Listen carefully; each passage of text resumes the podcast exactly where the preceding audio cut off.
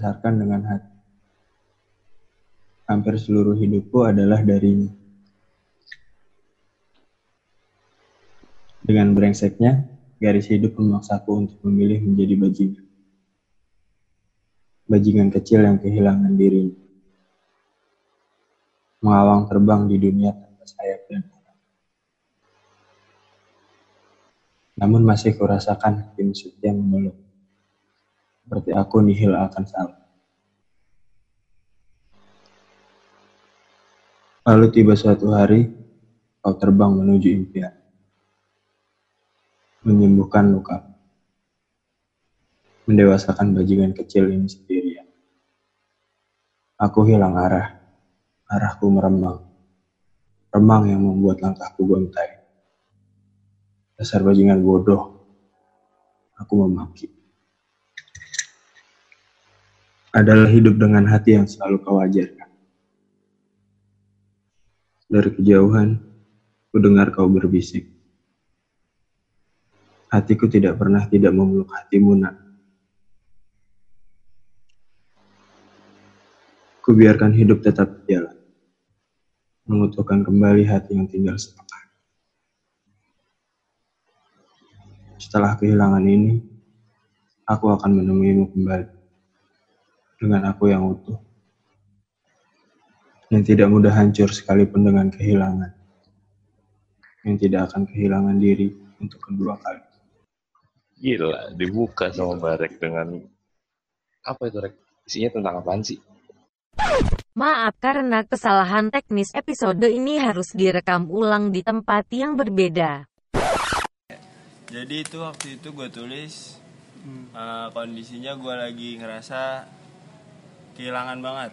Uh, ketika nyokap gue harus pergi dari rumah perginya bukan dalam artian nyokap gue meninggal cuma dia pergi ninggalin gue di rumah sama adik gue dan bokap gue buat ke buat balik untuk tinggal di rumah orang tuanya. Nah di situ gue ngegambarin gimana kehilangannya seorang anak uh, gimana kehilangan seorang anak atas ibunya yang pergi makanya gue sampai nulis itu bajingan kenapa bajingan? Karena gue ngerasa ketika nyokap gue pergi ya ada hampir setengah hidup gue ya udah nggak ada artinya atau enggak ya hilang arah gitu. Jadi gue ngerasa ya udahlah gue ngelakuin yang enggak enggak aja. Toh nyokap gue juga nggak ada. Udah udah nggak ada udah nggak ada yang merhatiin gue ya bisa jadi itu di, bisa dibilang sebagai pelampiasan amarah gue dari kesedihan kehilangan nyokap gue itu. Umur berapa lu? Itu umur berapa ya? Dua kali lebaran yang dua kali lebaran kemarin. Anjing lu ngomong Gimana kenapa sih? kenapa harus dua kali lebaran? Itu bang toyib banget. Cara lupa. menghitung umur ya.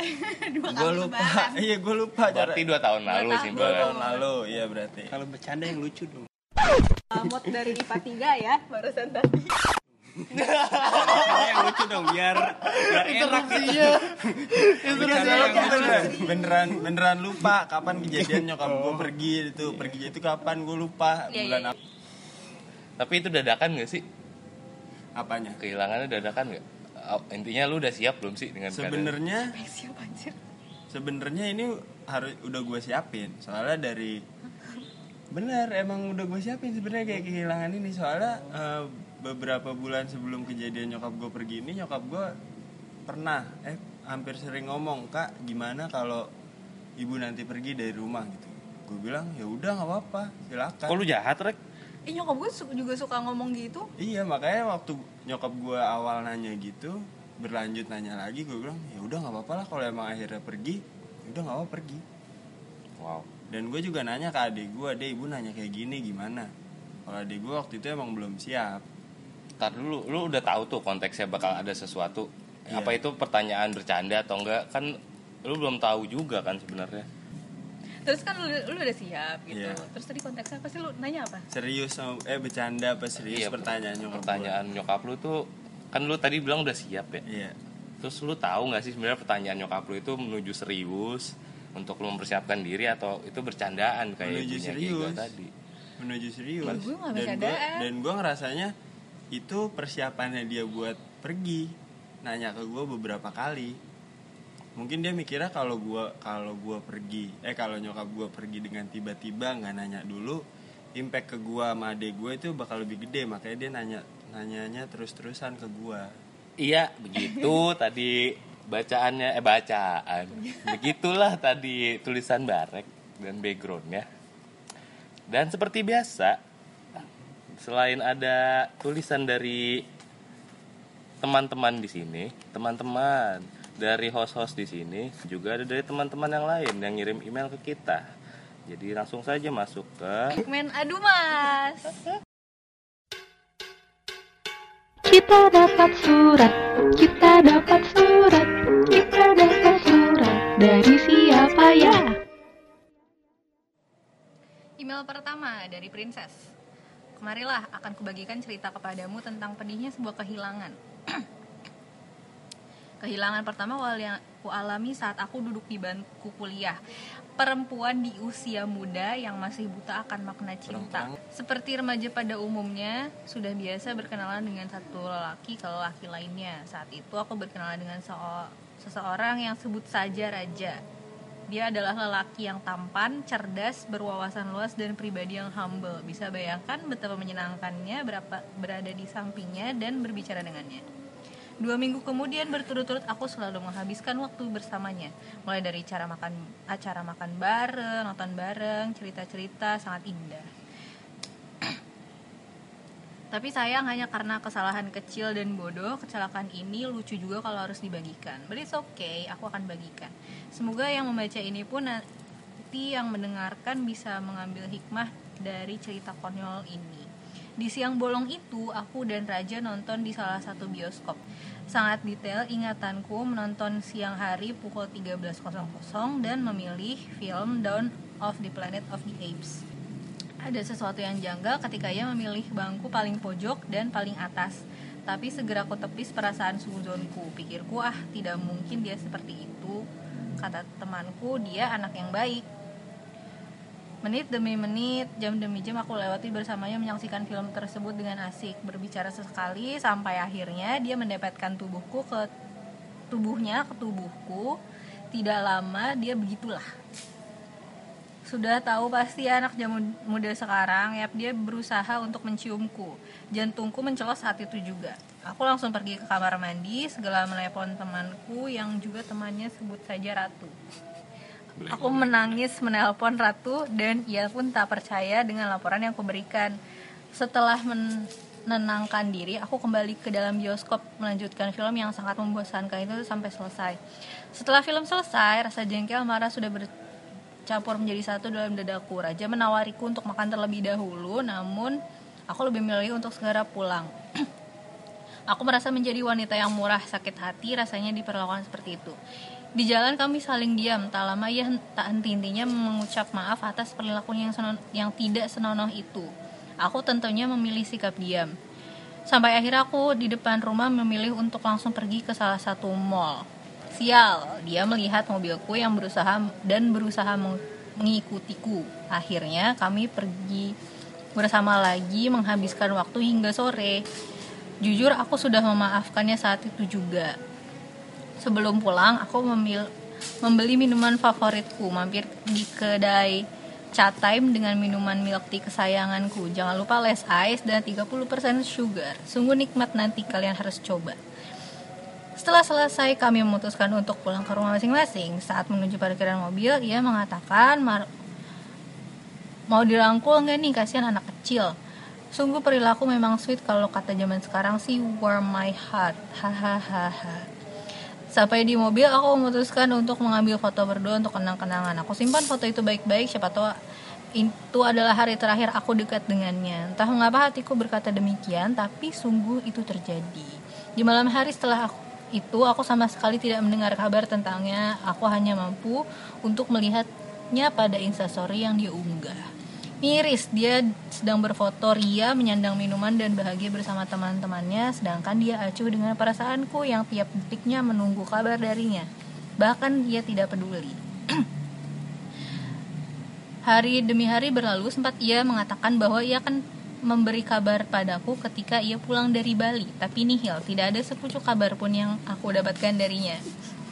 Akhirnya aku memutuskan untuk mundur dan tidak dekat lagi dengannya. Sayangnya hal tersebut ditanggapi dengan aku nggak nyangka kau mundur secepat ini. Mungkin ini yang disebut dengan playing victim, tapi ya sudahlah, mungkin memang belum berjodoh atau mungkin memang bukan dia jodohku. Sampai detik ini kamu juga tidak pernah saling berkabar. Hanya tahun lalu kami intens untuk saling membalas instastory dan mengucap selamat ulang tahun, tapi bagiku itu cukup. Meskipun cerita berakhir dengan begitu buruk, sungguh cuma satu-satunya lelaki yang sampai saat ini menjadi lelaki impianku. Lelaki dengan paras menawan, lelaki dan dengan prestasi yang bagus, lelaki yang berwawasan luas sehingga ngobrol apa pun lelaki sehingga bisa ngobrol apa pun. Lelaki yang memberikan perilaku manis hanya untuk menyenangkan hati wanitanya. Aku masih mendoakannya. Aku masih berharap bahwa semesta akan memberikan kebaikan seisi dunia ini dan kebahagiaan yang tiada habis untuknya. Begitulah sama seperti pepatah yang pernah dikatakan namanya lelaki kalau dikasih cium pipi kalian kasih besoknya mereka para lelaki akan meminta cium di bagian lainnya Ih, memikirkannya saja sudah merinding. Patah yang lain juga mengatakan sex doesn't keep a man. So girl, pertahankan tubuh kalian yang mahal dan cari lelaki yang baik yang akan menjaga dengan hatinya yang tulus. Sweet love, princess. Hah, capek. Panjang ya. Panjang banget. Bukan pendek ya kayak rambutnya barek sekarang. Ini Asu, bukan pendek asu. lagi sih. Ini Iya. kayak jongkok. Jadi barek tuh habis potong rambut jadi botak. Iya. Tiba-tiba tidak ada alasannya pula. Gak perlu alasan kan sih buat botak. Tinggal botak kayak udah. Mantap. Gue kira lu gerah apa-apa gitu. Enggak sih. Iya, balik lagi. Oh iya oke. Jadi tentang cerita ini. Cerita tentang kehilangan ya biasa pasangan. Banyak terjadi ya di negara maritim ini. Kayak kenal tuh. iya.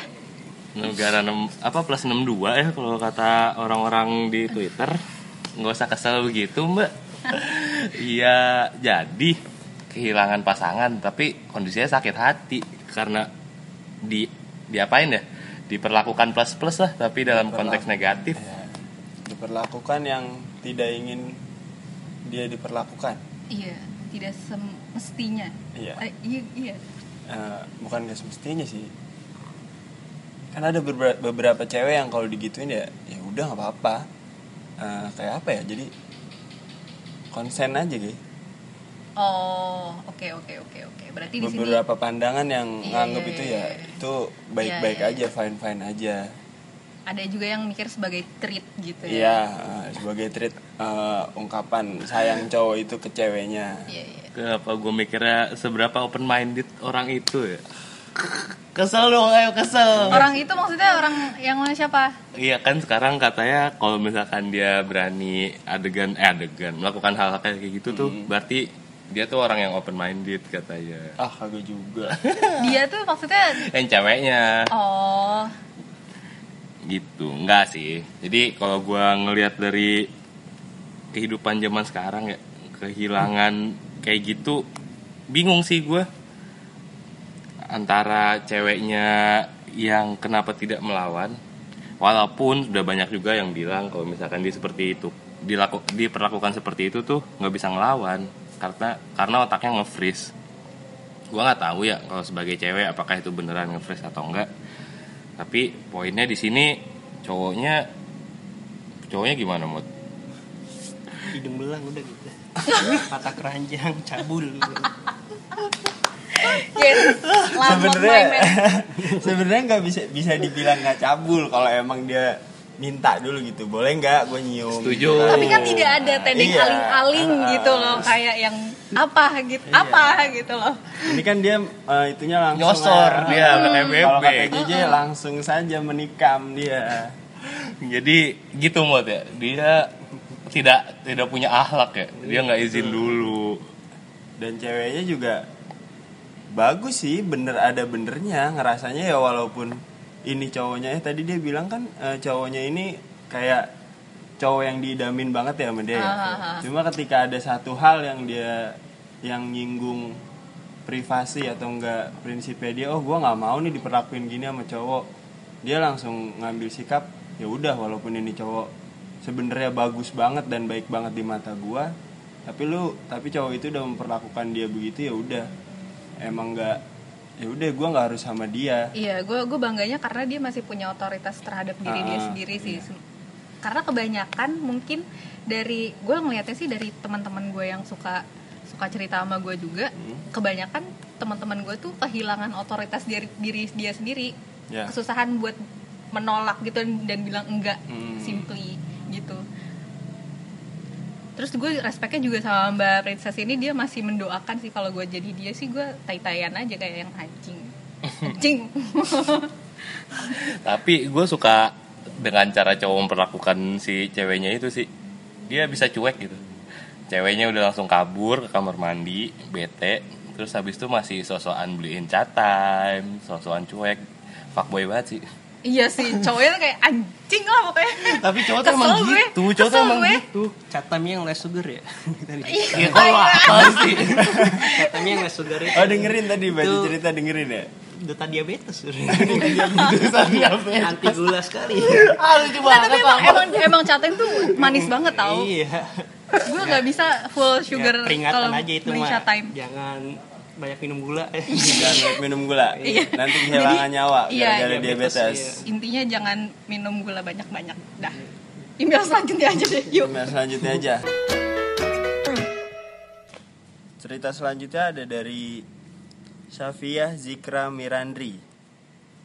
Dia menceritakan beberapa kehilangan yang dialami. Yang pertama ada kehilangan seseorang. Gini ceritanya ke- kehilangan orang ya.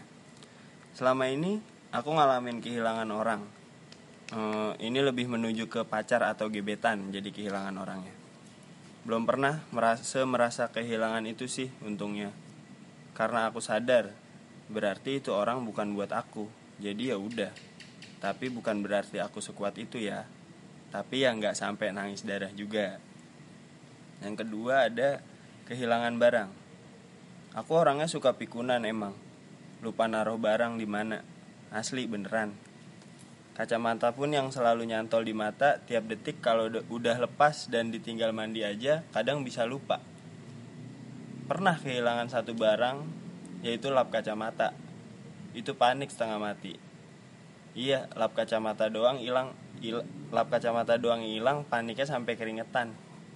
Soalnya itu lap kacamata dari Soalnya itu lap kacamata dari kacamata yang dikasih sama Mas alias doi.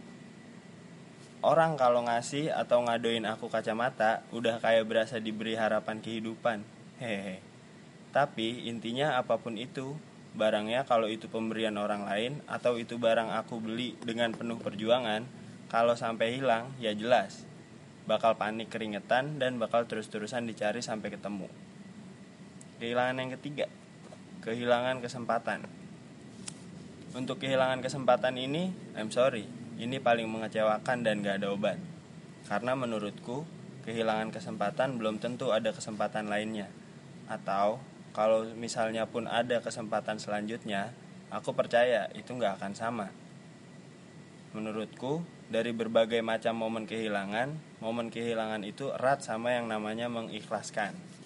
Seberapa besar kamu bisa melepas dan mengikhlaskan sesuatu. Karena balik lagi, poin pertamanya, apa pun yang ada di dunia ini sifatnya sementara dan itu semua punya takdirnya masing-masing. Termasuk barang yang kamu miliki sekalipun. Kalau emang bukan terbaik buat kamu, ada aja pasti. Kalau nggak hilang ya rusak. Termasuk manusia, entah itu orang tua, anak, pasangan, teman, dan sebagainya.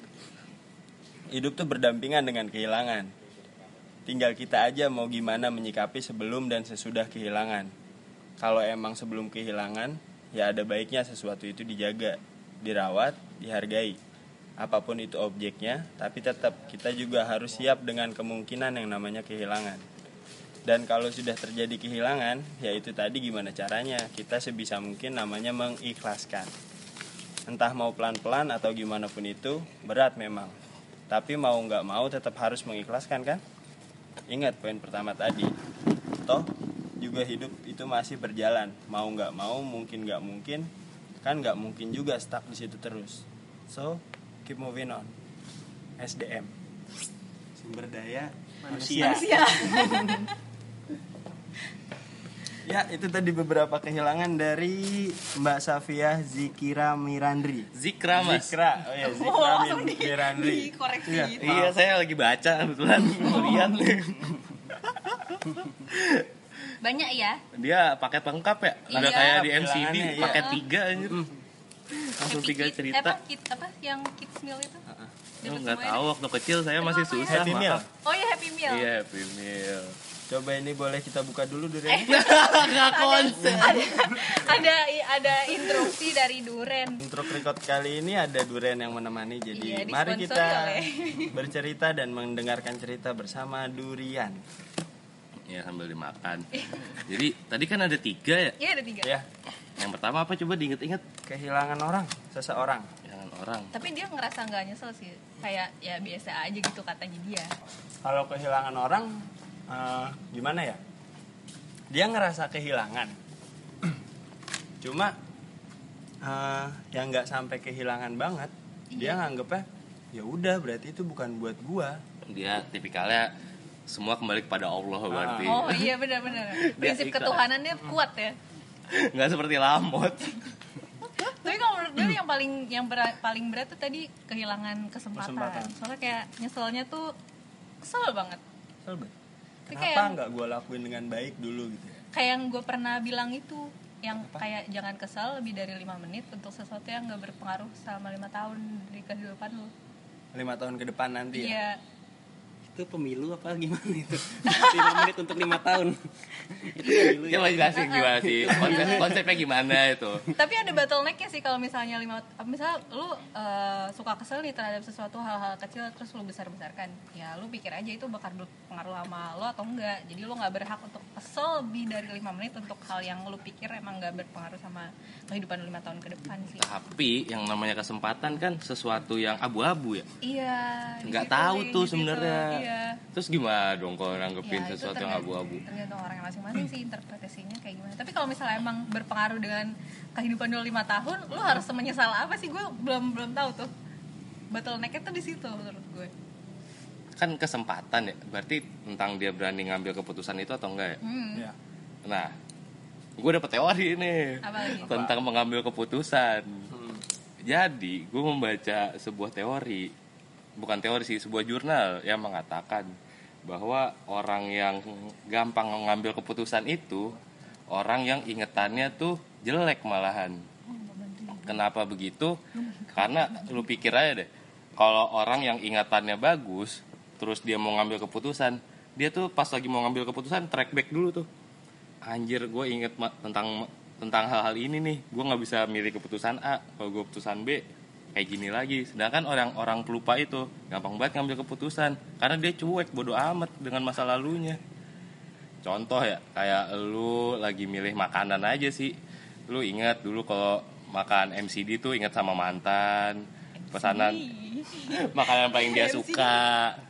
Ya gitu. Jadi semakin lu pelupa lu semakin gampang milih keputusan emang sih. dulu lu kalau pacaran di MCD emang? MCD enggak gue MCD. masih masih mikir sih. Ternyata lu menyebutkannya MCD McD mau apa lagi? oh iya.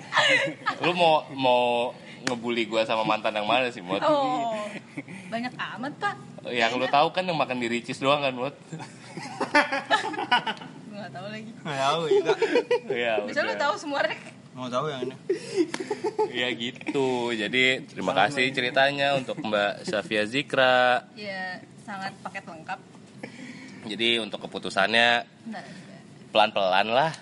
Berani mengambil keputusan, jangan disesali. Semua itu pasti ada dampak dan efeknya. Bagaimana menjadi lebih dewasa aja dalam menanggapinya. tapi dia punya dasar-dasar kehilangan yang bagus loh iya betul kehilangan erat hubungannya dengan ikhlas Ya lanjut ke email selanjutnya. Ya masuk ke email ketiga dari Anastasia Adelia. Jadi ceritanya gini nih. Mau cerita nih. Dulu aku ada temen yang deket banget. Kenal orang tuanya pula. nginep di rumahnya juga deket banget lah kayak anak kembar terus lama kelamaan dia ngejauh dia jadi bucin parah gitu kalau ada pacar dia bakal jauhin semua teman-temannya. Nah cowoknya nih overprotective dan toxic banget. Udah dibilangin dianya secara baik-baik tuh tapi malah aku yang makin dijauhin. Nggak pernah dia cerita apa-apa juga padahal aku udah mutusin buat diem-diem dan nggak bahas cowoknya lagi. Lalu tiba-tiba dia ngerasa aku udah nggak peduli lagi sama dia.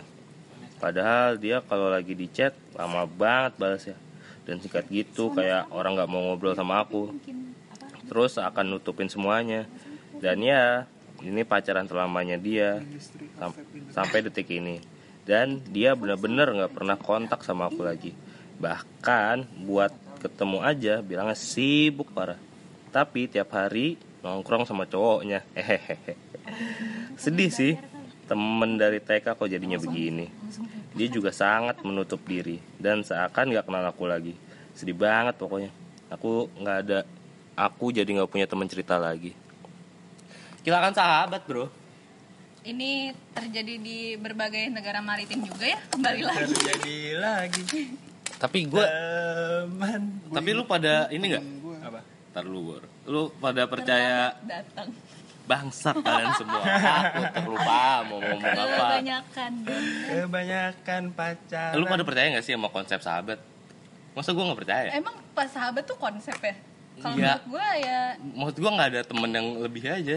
Kalau gua, iya nggak ada nggak ada kayak apa ya nggak nggak ada kayak bubbles gitu loh. Oh, lu sahabat gue lu teman gue enggak sih. Tapi lu membuat circle-nya gimana? Antara teman biasa sama teman dekat? Itu apa Eh. bedanya sama sahabat? kedekatannya tuh nggak selalu sama gimana tuh? Jadi kalau tergantung waktu aja.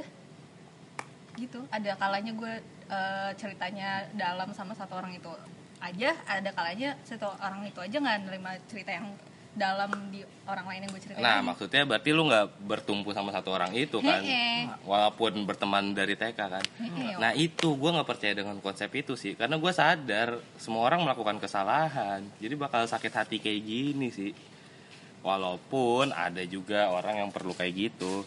Tapi ada kalau juga ya orang yang bisa kayak dari kecil emang sampai tua emang bareng gitu. Ada? Ada. Dari kecil sampai tua? Ada bokap gue gitu. Respect. Ada. Bokap gue masih ada. Bokap gue punya gitu. Kalau gua temenan di rumah ada sama satu teman gua. Jadi gue temenan sama dia dari kecil juga. Sampai sekarang gua nganggep ya kalau gue temenan sama dia tuh bukan ya perperan aja jadinya. Perperan tuh apa? Perperan. Oh bahasa kira kampung main keluar kartu kan. anjing perperan. Jadi fair-fairan aja. Kita temenan tuh ya ada apanya? Lu but lu ada butuhnya ke gua gua ada butuhnya ke lu. Transaksional. Iya. ya. lu ngomong gue transaksional. Nah, iya. Untuk eh, ya seenggaknya kalau buat gue itu untuk menghindari sakit hati itu. ke dia. Itu. Jadi kadang nih misalnya nih kalau gue lagi nggak punya duit dan dia lagi nggak punya duit. Misalnya dia punya gue nggak pu- gua dia punya gue nggak punya. Gue langsung bilang sini duit lu gocap gue pakai dulu. Tapi nggak tahu gue gantinya kapan. Dia juga tahu gue bakal begitu. Begitupun sebaliknya dia ke gue mi gue pakai dulu duit mi. Gue nagih terserah. Dia nagih terserah. Diganti syukur nggak? Ya udah. Ikhlas ya ilmu ikhlas. Nggak berarti nggak transaksional itu namanya. Gue masih bingung sih beneran. Transaksional tuh gimana? Transaksional kan pasti dihitung lah. Oh gitu. Tuh dihitung. Iya jadi gitu sih. Gue juga sama teman-teman gue yang beda kota gitu ya. Kadang-kadang dikatain ngomong banget sih. Tentang udah jauh udah beda kota. Gue ngejelasinnya bingung gitu. Karena gue kan tadi gue nggak percaya konsep mana temen yang sangat dekat sahabat. Gue tuh anggap semuanya teman. Dan di saat butuh ya gue bakal datengin. Nggak harus berhubungan terus-terusan. Capek soalnya bosen. Bukan bosen sih. lu jahat banget kalau lu bosen gue bosen. Gue bilang aja bosen. gue bosen sama lu gitu. Oh kalau gue ini sih capek aja. Gue tuh tipikal yang gue lagi kena penyakit sih sebenarnya. Chat-chatan tiap hari tuh capek banget gue nggak bisa gue membuat sustain chat-chatan setiap hari dan mencari topik gitu. Dulu bisa sekarang udah enggak jadi gue nggak ngerti kenapa orang-orang bisa chat-chatan tiap hari mau sama pacar atau sama temen jadi gitulah belajar menghargai setiap orang punya kesibukan dan punya pilihannya masing-masing. Gitu terima kasih Mbak Anas untuk ceritanya. Makasih Mbak Ana. semoga anda punya pengganti Iya, teman yang lebih baik. Memaknai persahabatan dengan hal yang lain nih. wow, Wow.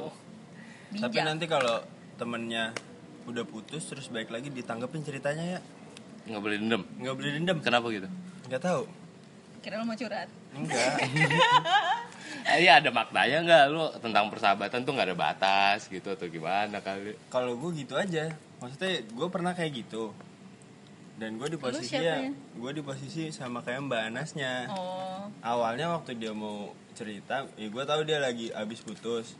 Sedih kan? Gue lihat dia putus. Eh gue tahu dia putus. Gue udah mikir ini anak bakal cerita nih ke gue awalnya ah oh, banget gue dengerin ceritanya kemarin-kemarin aja gue nggak ditemenin gue bilang Bang, janjian gue nih. apaan Kan gue kalau lu cerita nggak gue tanggepin dengan gue serius. nggak tahu gue nggak pernah tahu cerita percintaan lo sama cewek Oh, iya. Gelut. iya Ya ya jadi terus. waktu dia putus gue mikir ah ngapain nanti kalau dia cerita gue tanggepin tapi beneran pak beneran dia cerita akhirnya waktu dia cerita ujung-ujungnya gue tanggepin juga Hmm, kalau gue gue tanggepin sih, tapi gue kata-katain dulu. Katanya iya gimana? bener. Begitu. Kata-katanya emang bener. Bego, Emang bener. bego. untungnya itu untungnya temen gue cowok. Jadi gue ngata-ngatainnya enak. Hmm. lu kemarin ke mana aja anjing? Gitu. Terus gue kasih embel-embel. Apa? ya udah nih sekarang lu lagi sedih kan? Gue lagi mau mabok gue bilang gitu. Bayarin gue. Iya bayarin. Biar enak. Iya biar enak ceritanya. Biar enak biar enak lu ceritanya. Gue dengerinnya cerit dengerinnya juga enak. Ya udah sekarang lu cabut ke Roso beli intisari tuh sebotol gue bilang gitu. Akhirnya dia beli beneran ceng friends with benefit banget ini. Iya, kan sudah melihat cowok sama cowok tapi. iya beli beneran. Nangis tapi dia cerita nangis. Gue kata-katain lagi. Apa tuh? tuh kan lu nangis juga kan? Dasar cowok cengeng. Padahal gue juga yang sering nangis kalau mabuk Jadi kalau yang mau tahu, Roso adalah tempat jual beli di Bekasi. Jika anda membutuhkan teman Minuman untuk nangis. beralkohol. Kok ini ada placement produknya sih di sini? Gak apa-apa. Gak apa-apa. Biar orang-orang tahu kita anak Bekasi dan mencintai Roso. Pernah mencintai Roso. Nah, Terima kasih Roso. Jadi Pernah menemani. the chat. Roso adalah sahabat yang baik untuk kesedihan. Oke, terima kasih Mbak Anas. Email selanjutnya, Mod bacain Mod. Panjang mampus lu, Mod. Setiap gue ngobrol bareng bokap-bokap komplek, entah di pos ronda atau depan rumah tetangga, kebanyakan dari mereka cerita begini. Wah, mas dulu saya dulu mas saya pas muda sebelum nikah kira-kira saya mah kerjanya main mulu, jalan ke sana kemari. Nah, karena udah nikah dan udah punya buntut, ditambah punya anak ya jadinya gini nggak bisa pergi jauh-jauh. Dulu kalau dengar bokap-bokap ngomong gitu, gue mikir ah gila kali hidup begitu doang apa enaknya ngedokem di rumah? Kalau sekal sekalinya jalan ya deket-deket sini aja nggak bisa yang jauh-jauh. Ya itu dulu pas masih bolang-bolangnya masa mahasiswa. Tapi makin ke sini kayaknya semakin ngena ke gua ya. Kenapa? Ya karena kehidupan gua sebagai budak korporat yang membuat gua semakin mikir anjir gue yang belum ada kepikiran nikah aja rasanya udah kayak berasa nggak berasa hidup aja. Ngejala, ngejalanin hidup cuma masuk kerja pulang tidur bangun mandi kerja lagi. Semua yang hidup di masa-masa umur segini atau dalam kurung 22 tahunan ke atas menurut gue pasti mayoritas merasakan yang namanya jenuh sama kehidupan yang lain entah itu pasti kangen masa kehidupan masa kecil yang keluar rumah pakai sempak doang nggak ada kata ma- malunya masa SMA yang ngempanin pasangan dengan kata I love you doang tanpa mikirin pasca kehidupan nantinya atau ngangenin masa kuliah yang kita bisa eksplor diri dengan ngikutin segala kegiatan yang kita disukain dengan idealisme yang kita punya dan berkelana ke sana kemari. Iya, gue ngerasain itu di titik sekarang. Gue yang bercita-cita sejak bercita-cita sejak menjadi budak korporat dengan harapan wah gajian nih bisa jalan-jalan dah, list naik gunung. Udah banyak nentuin jadwal, sekalian nga- ngajakin anak-anak. Eh ternyata ekspektasi ekspektasi nggak sesuai dengan kenyataan. Dari mulai japri temen, udah bikin grup WhatsApp, udah daftar pendak- pendakian, ternyata tiba sekian hari batal karena salah satunya nggak bisa begini yang satunya nggak bisa begitu. Alhasil kembali ke rutinitas rutinitas biasa selayaknya manusia yang seperti robot. Ahmad Dhani pernah bilang di salah satu wawancara yang penting anak-anak bahagia karena menjadi manusia merdeka itu nggak gampang. Dan gue makin mikir dengan kehidupan yang sekarang gue jalanin. Iya memang. Nggak semuanya nggak merdeka. Setidaknya gue bisa ngelanjutin pendidikan buat mencapai sepenuhnya merdeka. Tetapi setengah yang nggak merdekanya ya gue harus cari duit dengan sesuatu yang ini bukan gue banget tapi mau gimana lagi namanya tuntutan hidup yang nggak bisa kembali ke masa yang gue bilang tadi. Gue harus ngejar apa yang gue pengen saat ini untuk masa depan gue nanti walaupun mendapatkan duit tidak dengan sesuatu yang sepenuhnya gue suka. COVID-19 mengajarkan gue banyak bersyukur dengan banyaknya perusahaan yang merampingkan karyawan dan juga banyak usaha yang gulung tikar. Setidaknya walaupun hidup gue gini-gini aja ditambah udah sekitar 21, 21 bulan vakum naik gunung terakhir kali 2018 gue masih bisa hidup dengan kehidupan yang cukup. Setidaknya dengan gue masih bisa ngasih tip ke abang-abang tukang cuci motor lalu si abang-abang bilang terima kasih dengan raut wajah yang senyum berhenti lampu merah dengan harus sedikit rezeki ke kota yang dipegang manusia silver atau saat mah gue bilang tolong beliin Royco masih bisa bilang udah nggak usah pakai uang saya aja. Hal-hal kayak gitu membuat gue bisa menerima dan berdamai dengan hidup. Yang makin ke sini udah banyak yang dipikirin dan mulai jenuh. Selain kepada tu- selain kepada Tuhan dan doa emak gue harus berterima kasih dengan game Dota yang yang mau menerima umpatan kasar gue sebagai refleksi kehidupan. Dan juga mendengarkan lagu lagu Dewa 19 dengan segala intisari lirik dalamnya. Gua suka sama kata pepatah berakit rakit ke hulu bernang-renang ke tepian. Ya mungkin sekarang gue udah mulai berasa seperti terenggut kehidupan merdeka. Gua tapi setidaknya saat ini gue masih bisa membuat orang merdeka dengan menyisihkan rejeki yang didapat atau mungkin nantinya gue bisa lebih banyak berbagi paling tidak soal pengalaman. Ini kenapa gue bacanya nggak fokus banget, gue ngeliatin durian terus Makanya gue terbata-bata kan dari itu, Terbata-bata banget. Makanya lirik sana, lirik ini ya. Menurut lu Mot, ini kan temanya tentang kehilangan ya. Iya. Ini kehilangan tentang apa ini? Kan yang tadi udah jelas tuh kehilangan pacar, kehilangan Ini sahabat. jadi kehilangan masa muda jadinya. Iya enggak Yang- yang, tadi sempat gue tanyain ke lu kan lu sempat sekarang sekarang ini lagi ngerasa kehilangan nggak? Terus kan gue tanya lu jawab kehilangan kebebasan kata lu. Iya. Relate kayaknya sama ini. Relate Ya ya? cukup relate. COVID-19 ini bener-bener ya Membuat gue kehilangan kesempatan buat gue explore lebih jauh lagi sebenarnya. Kan Jadi- gue pengen apa? pengen berpetualang gitu kan ya. Jadi perlu dikasih tahu sih, ini ada teman kita namanya Lamut. Dia tuh bikin blog namanya apa? Mesum Traveler Mesum Traveler. tapi udah nggak aktif lagi ya Iya, tapi masih ada kan tulisannya. Masih ada Dan sih. dia benar-benar nekat sih travelnya, Iya. travelingnya. Udah ke berapa negara, Mot? gue sejauh ini ya baru tiga negara sih Tiga Eh, negara gua dengan tiga duit negara. yang selalu pas-pasan iya setiap berangkat. pas-pasan iya gue nggak sirik sama lu pernah ke luar negeri mat iya yang gue iri dari lu lu udah nyampe titik 0 km Indonesia, itu mat. Sabang. Sendiri apa Sabang. gimana sih? Mat? sendiri gue Oh, Sendiri. di Aceh ya mat ya? Iya, di Aceh. ganja dong di sana lu. Waduh. Enggak gue gue nggak nyentuh oh gitu enggak. Gituan. Gak dapet channel ya nggak dapet channel kali. Bukan nggak dapet channel ya Gua apa nggak nggak apa nggak kau nyentuh bisa gitu nyari channel ya?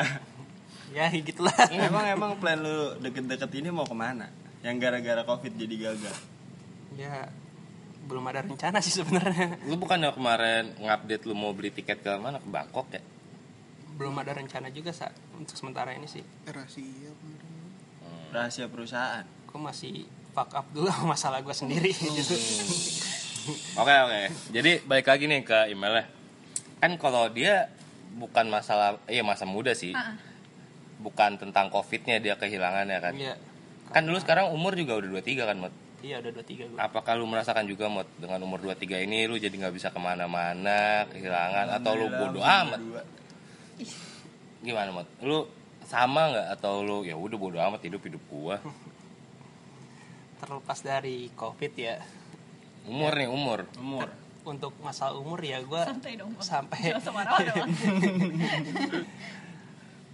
seumur gue juga mikir juga sih gue masih gini-gini aja gitu walaupun gue punya banyak mimpi Apa tuh? mimpi gue banyak banget mimpi gue Eh jelasin. ya mimpi gue ya gue bisa keliling dunia gitu kan bisa keliling Indonesia Yang bener. Lu baca Iya, betul. Golagong ya? iya gue lagong lu ya Gulagung itu apa Ah, lu harus baca di harus sini. baca di sini gol a gong Twitter buku Buku. oh buku Nah, pe- penulisnya namanya Golagong. oh eh. Mampus diracunin. Hmm. Jadi target itu sebenarnya apa? Tujuh, tujuh negara atau seluruh Indonesia, seluruh provinsinya lu tembusin apa gimana? iya se- seluruh provinsi aja lah yang bisa gue tembusin gitu Nah, itu sih sekarang udah umur 23. Mm-mm. Kan cita-cita lu kayak tadi. Mm-mm. Terus berubah nggak? Jadi ah ya udahlah kayaknya lima provinsi udah cukup lah. Tiga negara udah Ah, cukup. gue nikah aja lah Gua nikah gitu. aja. kayak langsung lah. Sebenarnya gue nggak nggak sebenarnya gue juga agak pesimis juga sih sama Buat nikah? ini. Bukan. Oh. Pesimis buat nikah. bukan So, nikah pertanyaan agak pesimis sama sama mimpi sama sama mimpi gue maksudnya. Sama mimpi gue gue ngerasa ah mendingan abis ini gue kerja aja gitu kan. Kerja aja. Kerja jadi ya jadi orang biasa aja gitu.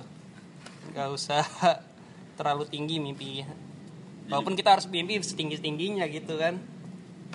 Ntar jatuh sama bintang-bintang. Wah, Soekarno kali. Disebutin. Jadi udah hilang nih. Berarti lu mau keliling dunia udahan. masih ada harapan sebenarnya cuman Masih nabung. Hah? udah enggak udah nggak nabung? Udah enggak tapi lu punya itu nggak? Apa namanya? Misalnya nih lu nanti udah kerja punya keluarga lu tetap mau kan buat jalan-jalan atau Iya. gimana Heeh. ngakalinnya gimana ya Kepikiran gak lu? gue bakal nikah tua udah itu aja tua? intinya Oh. Gokil. gue punya satu cara gue mau gue punya satu cara apa tetap nikah Heeh. tetap kerja Heeh. cari selak buat jalan-jalan walaupun itu cuma tiga hari dua hari nggak usah yang jauh-jauh yang enakin pikiran aja ketemu pohon banyak oksigen banyak udah Promosi naik gunung. syukur-syukur nah, syukur-syukur nanti anak bini lo bisa lu ajak jalan-jalan bareng Ya. itu di Gor Bekasi juga banyak pohon Gor Bekasi Baru Gor mau masuk loh. banyak Baru gue mau masuk loh. Gor Bekasi juga banyak pohon gitu Nyari pohon juga banyak. jadi seenggaknya kita nggak hilang-hilang banget nih kebebasan kita nggak terlalu jauh banget kebebasannya apa Beda yang udah targetnya. iya. Amot targetnya bukan bukan pohon, Mot. iya oh iya dia itu dia destinasinya lu ya Targetnya Dia. Lamo tuh destinasi dan dikomenin orang-orang. Wah gila lu. Gitu kan yang lu cari, Mot. Oh, validasi. Validasi. Validasi. Oke Nah, Oke lagi. setuju berarti dia. Nah, berarti prioritas lu jalan-jalan bukan nikah. Iya. Gokil, untuk, sementara ini. Sementara Gak apa-apa. Free spirit. gua enggak iya lu free spirit. Soalnya gue dulu kan gue sempat ya, kayak gitulah ya. Sempat beberapa kali ikut jalan-jalan sampai ditawarin jadi guide ya. Terus bertemannya sama orang-orang kayak gitu kan. Akhirnya gue berpikirannya sama kayak lu mod ngumpulin duit buat jalan-jalan buat jalan-jalan. Tapi akhirnya gue sadar anjing. Apa circle kayak gini ada bagus ada tidaknya anjing bagusnya bagusnya karena pandangan luas dong perspektif luas Oke, berteman iya. dengan siapa pun berteman dengan apa namanya dari provinsi mana pun tahu infografis dari mana pun tapi duitnya nggak bisa dikumpulin buat sesuatu yang digunakan anjir Eh, balik lagi ke prioritasnya sih. Iya. Lo mau hidup yang kayak gimana? jadi kemerdekaan lu tetap ada mut ada umur tidak umur tidak tidak jadi batasan enggak Iya, jadi hamba Allah bisa ngobrol sama apa Lamot. tadi? Itu siapa? mesum traveler Iya, Mesum mesum traveler. traveler. bangsat gue bingung ini perlu dikata apa kagak mesum traveler udah nggak usah ya udah musim traveler itu isinya jadi misalnya lamot nih ke negara mana nih misalnya Thailand ya Mat ya Iya. nah yang ditaruh di musim traveler itu bukan yang jadi intinya bukan gimana perjalanan lamotnya tapi tempat-tempat prostitusinya yang ditemuin temuin lamot di negara itu dia taruh di bloknya. Itu cuma satu blok doang cuma satu tulisan doang. Emang? Yang lainnya mah sisanya mah beneran Oh, beneran. tapi tentang enggak cerita. tapi enggak mot. Gue baru nemu lu cerita kayak eh blok kayak gitu lu doang kayaknya deh. Keren lu. Inovasi. Inovasi ya mat ya? Bikin memudahkan channel aja orang gitu ya, ya, bikin, bikin memudahkan channel. orang. besok nggak bikin channel aja masuk ya gitu ya Tapi taruhnya di web sih.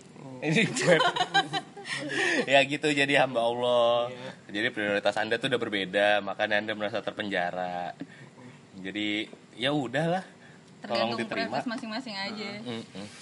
Tapi Versa Besari masih di jalan-jalan udah nikah. Jadi duit lagi. beda dia youtuber Iya makanya jadi youtuber mod.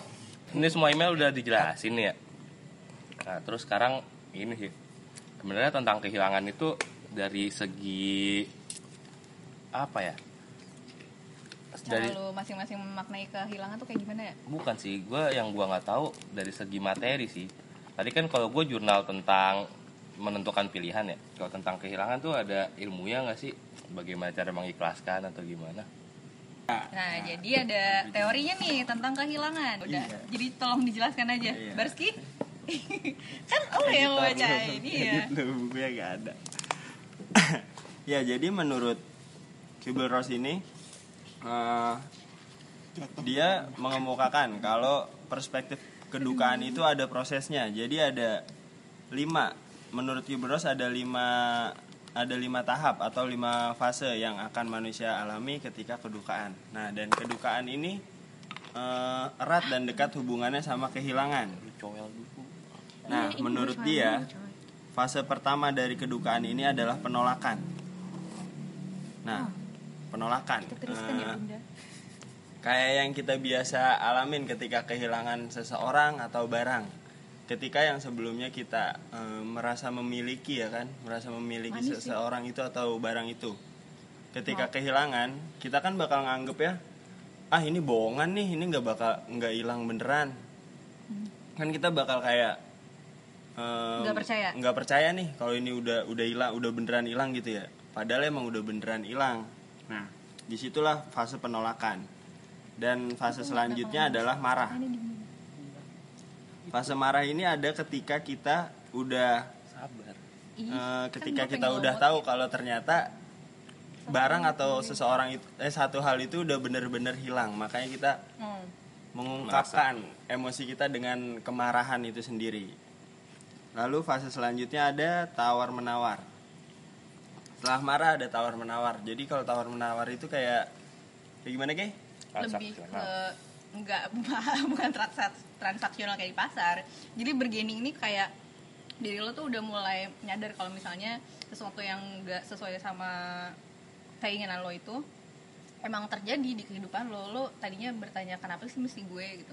Atau enggak kenapa sih gue nggak ngapa-ngapain? Tapi tiba-tiba Tuhan tuh ngasih ini ke gue nah itu ada fase di mana lo mikir apakah ada hikmahnya ataukah emang ini emang udah jalannya? Biasanya sih kayak gitu ya lebih ke ketuhanan sih. Fase-fase bergaining tuh. Terus setelah itu? Ada dari bergaming ada depresi. Depressed. Depresi itu fase yang lagi di apa ya lagi eh, kayak lagi di bawah banget ya. Udah kayak udah di down banget down dari kehilangan itu kayak ngerasa udah ya udah nggak guna lagi nih apa-apanya. Kalau gue sendiri dari yang cerita di awal tadi balik ke awal cerita yang gue kehilangan nyokap gue fase depresi gue itu ada di yang gue analogiin di kata bajingan itu. Hmm. gue ngerasa ya gue kayak udah nggak guna ya udah gue jadi bajingan aja udah mending nggak beres nggak beres kalian toh yang satu sesuatu hal yang berharga di hidup gue udah nggak ada lagi di dekat gue nah itu kan ibu gue yang gue anggap berharga itu ibu gue udah nggak ada ya udah gue mau ngapain lagi ya udah gue acak-acakan aja udah sekalian dan di fase itu emang beneran kayak ngerasa nggak guna banget diri kita gitu Nah, setelah depresi ada penerimaan. Nah, di, di fase penerimaan ini kita udah bisa deal-dealan nih sama takdir dan diri kita sendiri. Sesuatu yang hilang, ya udah, dia udahin aja. Iya. Kita terima. yang lo bilang tadi ikhlas ya Ya, ikhlas yang gue bilang tadi. Karena menurut gue sendiri, untuk mendapatkan sesuatu yang baru, kita harus kehilangan sesuatu. wow Nggak bisa nggak bisa ngambil pakai dua tangan. Eh, Iya. nggak bisa dua tangan kita ngambil satu-satu. Mhm. Harus salah satunya. kehilangan harus ada kehilangan dulu eh gimana untuk mendapatkan sesuatu kita harus kehilangan sesuatu Hmm. yang patah tumbuh yang hilang hilang berganti, berganti. Wah, gila banget. Susah ya? Gila banget. Kayaknya lebih susah lebih susah ngepodcast sambil makan durian ya daripada online deh. Gila, gila, gila, gila, gila. Durian Kontennya gangguannya parah banget. gimana parah banget. Iya, jadi untuk mengikhlaskan sesuatu harus ada yang dihilangkan dulu. Boleh bisa lagi. Nggak dihilangkan. Iya, duriannya dihilangkan, aduh lucu banget. Aduh, nggak gitu. Maksudnya konsepnya Si, si, gokil ya. Nggak semua orang bisa menerima itu, tapi coy. Kayak, apakah jatuhnya enggak. pelarian? Enggak, bukan. Maksud gue bukan gitu. Bukan maksudnya kita harus ngilangin. Jadi ketika kita eh, ketika gua ngadepin kehilangan, gua akan nganggap kehilangan itu sebagai jalan buat gua dapat satu hal yang baru. Ya, elah. Jalan Ngerti nggak? yang baru. Hmm. Jadi ya udah nih nggak apa-apa, yang ini hilang. Mungkin atau mudah-mudahan nanti di depan gue dapet yang baru atau enggak yang lebih baik. Jadi nganggepnya ya udahlah, ya udah ini hilang berarti emang udah nggak baik buat gue atau bukan hari ini buat guanya, mungkin di depan nanti baru buat gua. Mhm.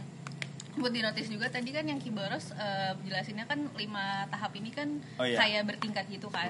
Tapi di masing-masing tahap ini sebenarnya kita bisa jam dari satu tahap ke tahap yang lainnya. Jadi bisa langsung Loncat-loncat. iya dari denial bisa langsung depression atau langsung depression habis itu tiba-tiba denial. Jadi bisa di mana aja. Tergantung reaksi individunya sendiri Betul. menanggapi kehilangan itu sendiri. Mantap.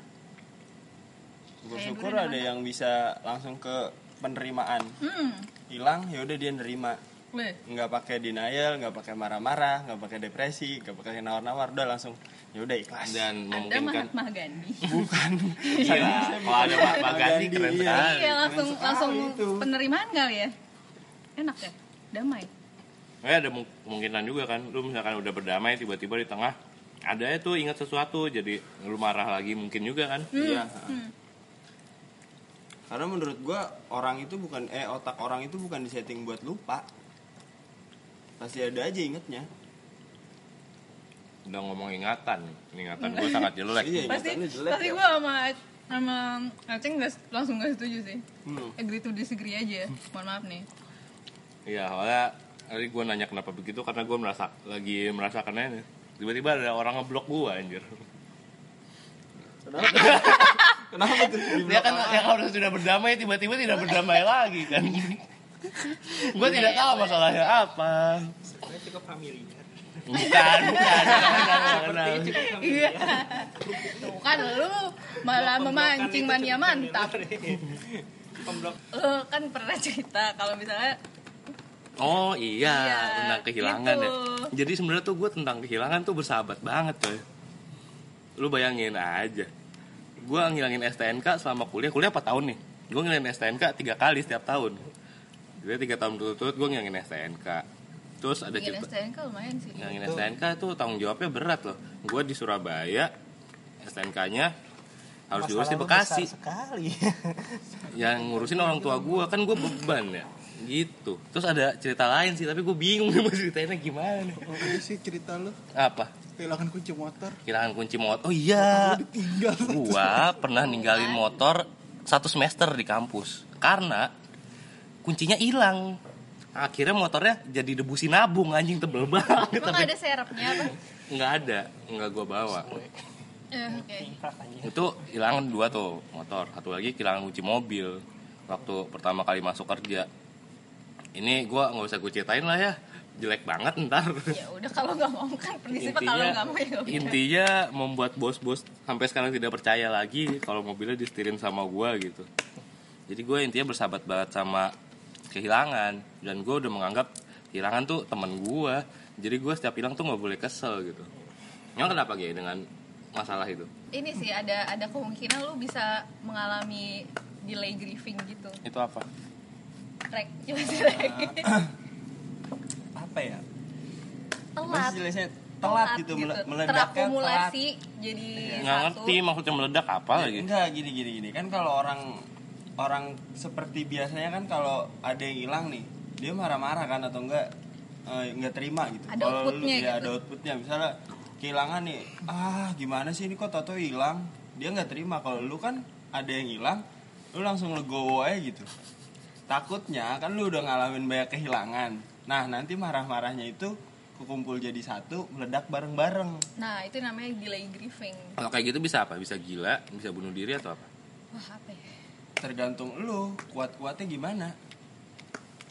Bisa jadi kayak kayak trauma menahun juga bisa sih. Anjing. Tapi sampai sekarang gue belum merasakan itu anjing. Nah itu waktunya nggak ada yang tahu takutnya ya. Tapi mudah-mudahan lu emang beneran nerima. Kan kalau kayak gue sendiri misalnya hilang sesuatu nih Gue bakal bikin badan gue beneran sedih Dan jatuh duren jatuh Sedih duren jatuh tuh Jatuh tuh sedih tuh Gue bakal bikin Bukan bikin juga sih gue bakal Buat satu kondisi Gue beneran sedih. Biar nyampe titik paling tinggi dulu nih sedihnya nih. Udah paling sedih tinggi ya udah. Habis itu udahan yuk sedihnya udahan yuk pelan pelan gitu. Nah, itu makanya mungkin kita kalau misalnya eh, dalam kondisi yang kayak tadi itu butuh orang buat cerita atau enggak seenggaknya lo butuh output untuk tahu kalau misalnya emang diri lo tuh lagi merespon terhadap keadaan yang ada di ka, apa di lingkungan lo gitu. jadi kayak apa ngakuin ya udah nih gue hari ini kehilangan dan gue mau sedih nggak apa apa Ya itu, gue melakukannya namanya skip day. sip day lu gimana Iya, jadi misalkan gue kehilangan nih di hari ini, kehilangan kunci motor. Terus ya kesel gue nyari-nyari nggak ketemu kan. Terus ya udah cepet-cepet mau tidur aja gitu. Nganggap hari ini nggak ada, besok udah harus menjalankan hidup seperti biasa lagi, nggak boleh kesel berlarut-larut terus mikirin gimana ya cara ngebohongin orang tua. Gitu-gitu tuh nggak bisa harus tetap berlanjut. Jadi makanya gue bingung sama diri gue sendiri. Apakah gue kelainan? Apa gue apa gue terlalu strong? Apa gue emang secuek itu tapi positifnya gue bisa konsen dengan hal yang lain jadinya oh mungkin eh, itunya apa energi marah-marahnya tersalurin ke hal lain ya Gi? Bisa jadi Bisa sih. jadi ya? Bisa jadi semoga aja begitu sih karena dengan positif. secara tidak sadar tersalurkannya ke situ Yo. tapi gue pemarah nggak Hmm, ya gue pemarah gak nggak mau jawab gue males juga. internal sekali sudah kembali Oh, males. Bukan internal udah tahu jawabannya apa. Iya, nggak ada jawaban nanya. enggak. Ada jawabannya iya tuh. Padahal gue sangat humble orangnya Sit down. sit down. Ya udahlah. Intinya sih tadi gitu. Gue mengartikan kehilangannya jadi sesuatu yang butuh disalurkan aja. Dengan cara? Kalau bare kan ikhlas ya katanya. Hmm. dari mana? Lu dapet sesuatu kayak kehilangan adalah ikhlas. Ada momen apa nggak? Ada. Ya itu salah sa- momen gedenya tuh ya kehilangan nyokap gue beneran ya. Apa dari surat al ikhlas iya dari surat dari surat al ikhlas yang gue bilang ya juga sih. Eh, karena surat al ikhlas itu kan namanya doang nama suratnya al ikhlas tapi di dalamnya nggak ada kata-kata ikhlas ya. Jadi ya ikhlas Karena? ya udah. Nggak tahu juga kenapa Allah bikin surat al ikhlas namainnya al ikhlas tapi di dalamnya nggak ada ayat ikhlasnya. Ya mungkin ikhlas itu nggak kesebut. Abis ini gue nyari temen gue sih yang Kenapa? ngerti yang ngerti bahasa Arab dan suka menafsirkan. Oh, gue bakal menanyakan sih kenapa? Keren rek. Gue cari tahu nanti. itu gue dapetnya dapet kayak gitu dari Sujiwo Tejo. Tahu itu dari Sujiwo Tejo. Dan kenapa gue harus ikhlas kalau gue nggak ikhlas ikhlas kalau gue nggak nerima nerima sampai kapan gue mau nggak nerima kehilangan itu emang gue gue juga nggak mau ada di titik kehilangan itu terus ya mau nggak mau ya moving on Sik. Keras. Kalau jalan Giga, terus Mengartikan kehilangan apa Giga? kalau gue kehilangan sih lebih ke apa ya nggak tau gue nggak pernah kehilangan yang seberat-berat orang-orang. Makanya gue kurang bisa mengartikan apakah gue lagi kehilangan atau enggak sih. Sebenarnya gitu jujur. Kan lu pemarah. Lu hotel lu kan eh, iya karena gue selalu konfront. Entah apa itu entah itu kehil- kehilangan atau Oh, lu- entah lu gue konfront? konfront gue S2 konfront Ya, jadi lu setiap ada kehilangan ataupun ada sesuatu yang mengganjal langsung lu keluarkan ya. iya karena gue merasa gue punya tempat Oke. bagus sih kalau kayak gitu oke baiklah baiklah Terima Kita kasih teman-teman yang surat mau Al-Ikhlas. Kabar majelis silakan, Pak. Udah, subhanakallahumma wa bihamdika asyhadu an la ilaha illa anta astaghfiruka wa atubu ilaik. Ini udah nggak bulan puasa maupun lebaran, tapi kenapa kita terlalu agamis di sini? Nggak tahu. Enggak apa-apa karena kita orangnya juga yang gini-gini aja. Karena Tadi ngomongin warung itu, sekarang kita tutup dengan Biar seimbang aja. majelis. Biar seimbang aja Bingung nggak lo? pahalanya. buat image aja sebenarnya Iya. Iya, buat image doang Ya udah, sampai jumpa di episode selanjutnya. Tapi tak dulu. Oh iya apa? Kan kita masih ada episode mendatang. Oh iya Biasa, ada kita Iya. mencari mangsa-mangsa yang ingin bercerita. Iya. Jadi tentang minggu depan itu kita mau bahas tentang hati-hati di internet, coy. Apa tuh hati di internet? Ya, kalau gue ceritain ya. contoh nih, contoh. Gue pernah nge-tweet yang gue kesel sama abang gue. Heeh. Padahal abang gue nggak main Twitter, tiba-tiba dia ngechat gue, hapus nggak tweet lu? Gitu anjing. Berarti kan sangat berbahaya tweet itu. Sampai gue marahan sama abang gue beberapa Atau mungkin hari. ada yang levelnya lebih tinggi daripada itu kayak yang ah elah cuma gitu doang. atau enggak kirim, kirim. atau enggak kalian lagi ngejulitin teman kalian di tweet atau enggak di media sosial terus teman kalian ngelihat besokannya jadi ribut berantem atau gimana Contoh hat- lagi nih, gue punya akun sitpos, namanya adalah bla bla bla bla bla somai gitu. dadang somai. Itu kan apa isinya adminnya dua orang ya terus gue sering foto berdua sama itu orang. Terus ada yang mengira gue homo sama orang itu anjing karena gue saking deketnya sama orang itu gitu itu hati-hati di internet sih bagaimana pencitraan kita dan bagaimana mengelolanya. Oh dadang somai nama samaran lu. Iya gue dipanggil dadang mas.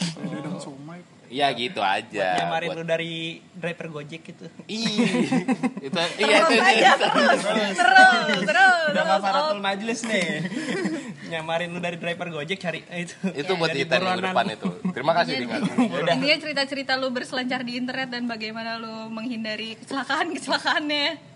Kami tunggu ceritanya dan siap-siap dengar cerita kami di episode selanjutnya bye bye Bye-bye.